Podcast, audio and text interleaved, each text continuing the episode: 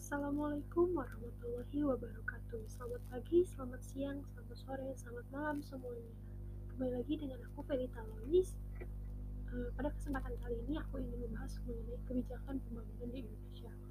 Nah, kita kilas balik ke tahun dua ribu tiga belas, terdapat tiga fokus kebijakan pembangunan Indonesia di masa mendatang menurut Menteri Keuangan M. Chatib Basri pada saat itu. Beliau mengatakan kebijakan Indonesia di masa yang akan datang adalah kebijakan mix of everything, yang artinya kebijakan yang tidak berseberangan dengan kebijakan lain, kebijakan yang membuat semua sektor berjalan dengan selaras. Nah, Menteri Keuangan tersebut menambahkan kebijakan yang akan datang akan lebih fokus kepada sektor supply dari yakni infrastruktur, sistem birokrasi pemerintah, dan pembangunan sumber daya manusia. Nah, dari sisi infrastruktur, pemerintah akan menyusun peraturan-peraturan mengenai pembebasan lahan yang seperti kita ketahui, saat itu belum terdapat peraturan yang dinilai efektif dan efisien, sehingga sektor tersebut terhambat. Nah, pada sisi birokrasi, Menteri Keuangan memberikan contoh bahwa dalam mengurus izin investasi, di Indonesia ini diperlukan tahapan yang rumit dan memakan waktu juga biaya. Hal ini tentunya akan mempengaruhi daya tarik investasi di Indonesia, terutama di mata para investor. Sehingga proses bisnis dari investasi ini perlu diperbaharui atau direformasi menjadi lebih ramah investasi.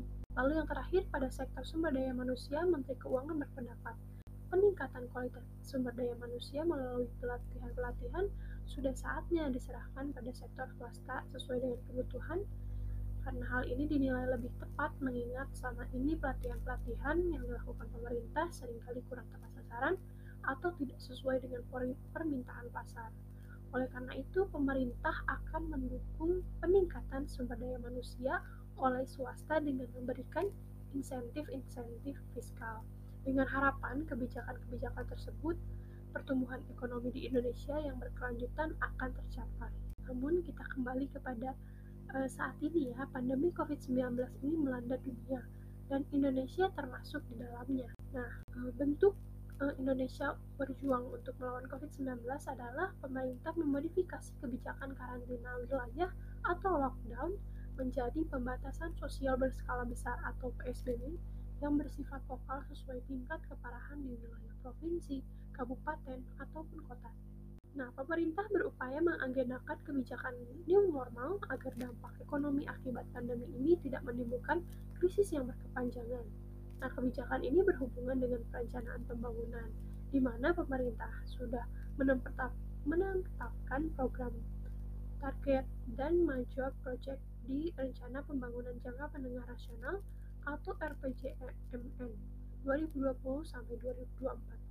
Nah, pemerintah perlu melakukan penelaahan kembali terhadap rencana jangka menengah mengingat pada tahun dua ribu dua puluh semua program dilakukan pengalihan fokus untuk penanganan covid sembilan belas. Pemerintah juga mempunyai tiga alternatif dalam perencanaan jangka menengah. Apakah tetap dengan rencana semula, atau melakukan revisi moderat, atau mengganti dengan rencana yang baru dengan mendasarkan asumsi yang sudah diperbaharui dengan datangnya pandemi covid sembilan belas dan dampak ekonomi yang mengiringinya. Nah, aturan pelaksanaan P S B B tersebut diatur melalui peraturan pemerintah nomor dua puluh satu tahun dua ribu dua puluh mengenai pembatasan sosial berskala besar. Selain itu, aturan mengenai P S B B juga diatur dalam keputusan Presiden atau Kepres nomor sebelas tahun dua ribu dua puluh tentang penetapan kedaruratan kesehatan masyarakat. Nah, kedua hal itu ditandatangani oleh Presiden Joko Widodo pada tiga puluh satu Maret dua ribu dua puluh. Pada prinsipnya, pembatasan tersebut hanya berlaku untuk aktivitas tertentu di suatu wilayah yang terduga terinfeksi covid sembilan belas yang bertujuan untuk mencegah kemungkinan penyebaran covid sembilan belas. P S B B sendiri ditetapkan pertama kali di provinsi daerah khusus atau D K I Jakarta pada tanggal sepuluh April dua ribu dua puluh, di mana Jakarta merupakan epicentrum wabah covid sembilan belas di Indonesia. Nah, Indonesia telah melaksanakan masa tanggap darurat penanganan covid sembilan belas sejak awal Maret dua ribu dua puluh, kemudian disusul modifikasi kebijakan karantina wilayah menjadi P S B B, dimulai pada sepuluh April dua ribu dua puluh di Jakarta.